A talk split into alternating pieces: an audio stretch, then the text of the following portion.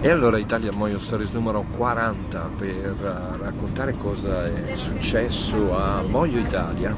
il primo festival del mobile journalism italiano eh, che ha visto la nascita di una comunità. Facciamo un bilancio con il direttore Nico Piro dopo lo stacco.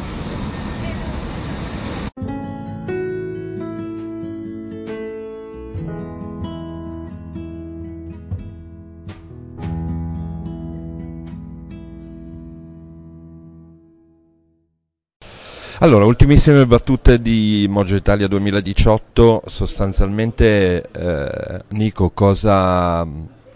cosa, ha dato questo festival a questa eh, enorme mole di persone che si è affacciata al mondo del mobile journalism? Uh,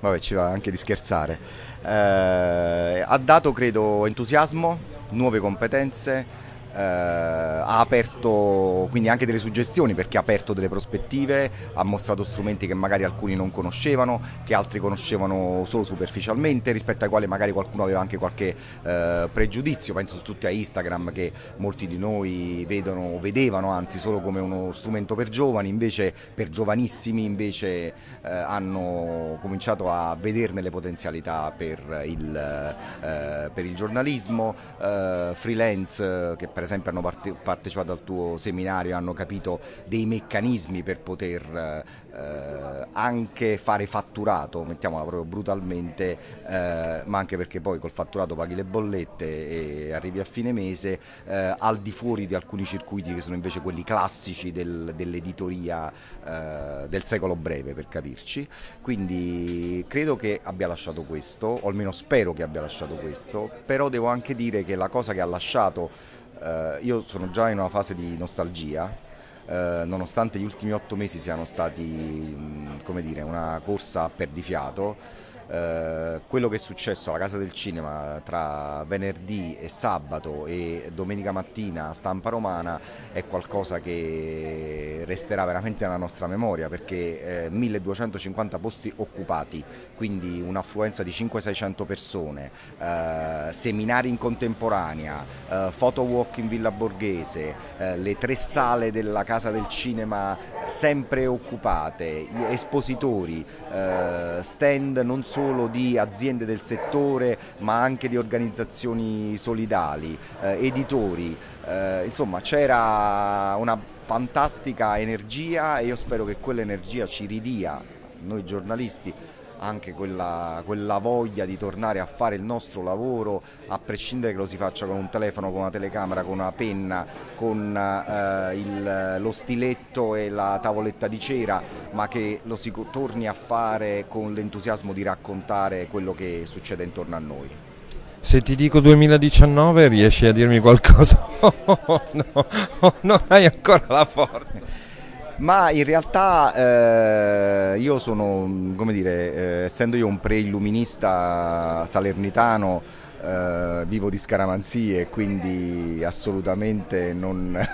cerco di evitare di pianificare a più di 12 ore. Però eh, devo dire che ieri sera, ehm, tornando a, a casa, ero in compagnia di Giulia della Dream Grip, l'azienda eh, sino-russa eh, che ci è venuta a, a, trovare dalla lontana Hong Kong eh, e abbiamo discusso proprio dell'insieme di amici dell'edizione 2019 e credo che delle cose, credo che tutto sommato quello che mi da, per un maniaco dell'organizzazione come sono io, quello che mi ha fatto piacere è che la macchina c'è, certo va fatto del fine tuning, vanno cambiate le gomme magari, dobbiamo mettere qualche cromatura in più, eh, tarare un po' il carburatore, però alla fine credo che la possibilità di fare un 2019 eh, che sia anche, speriamo, più bello, ma che soprattutto guardi anche a al mondo oltre che all'Italia, partendo dalla nostra base italiana, credo che sia eh, una possibilità, ma forse sto solo dando diciamo, i numeri per stanchezza, eh, vediamo che cosa succederà, vediamo soprattutto se riusciamo a trovare risorse, anche perché insomma io eh, lo ripeto, zero soldi pubblici, tantissimo volontariato che ha fatto la differenza e eh, solo sponsor privati, un budget micro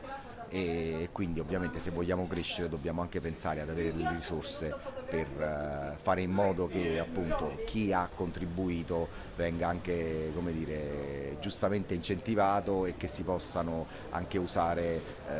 strumenti meno artigianali di quello che noi abbiamo usato per raccogliere, organizzare e andare avanti. Grazie.